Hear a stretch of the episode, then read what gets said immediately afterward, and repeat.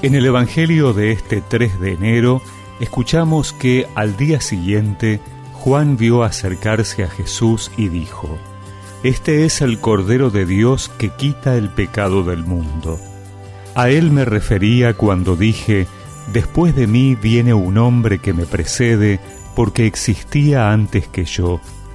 Yo no lo conocía, pero he venido a bautizar con agua para que él fuera manifestado a Israel.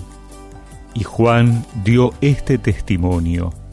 He visto al Espíritu descender del cielo en forma de paloma y permanecer sobre él. Yo no lo conocía, pero el que me envió a bautizar con agua me dijo, Aquel sobre el que veas descender el Espíritu y permanecer sobre él, ese es el que bautiza en el Espíritu Santo. Yo lo he visto y doy testimonio de que Él es el Hijo de Dios.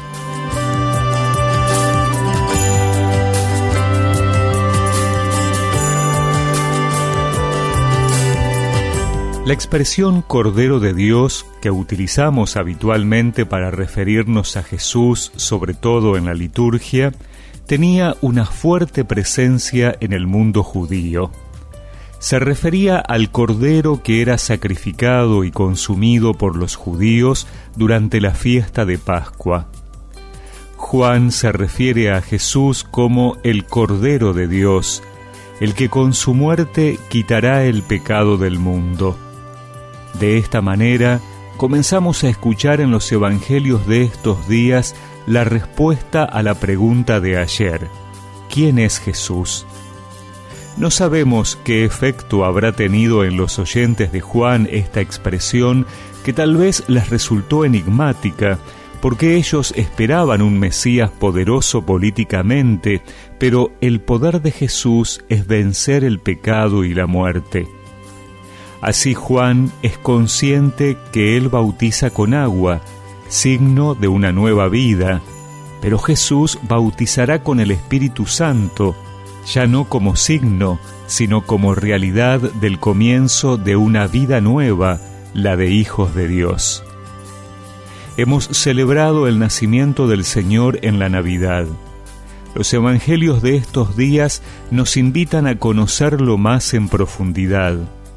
No quedarnos solamente con la imagen del niño que nace, sino cuál es su verdadera identidad y misión. ¿Qué esperamos de Jesús? ¿Qué nos trae realmente? Conocer a Jesús, como Juan, implica hacerlo vitalmente, desde la fe y por la gracia. Es el misterio de Cristo.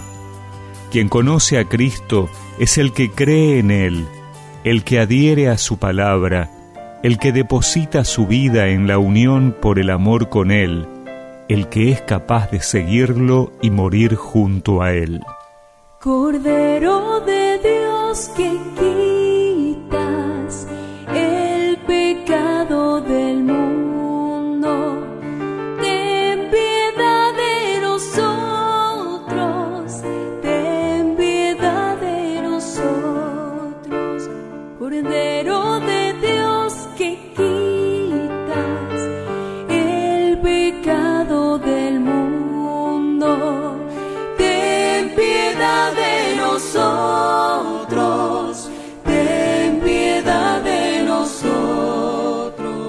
y recemos juntos esta oración.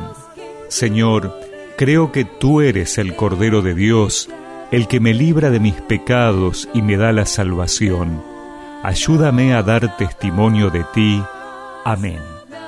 Y que la bendición de Dios Todopoderoso, del Padre, del Hijo y del Espíritu Santo los acompañe siempre.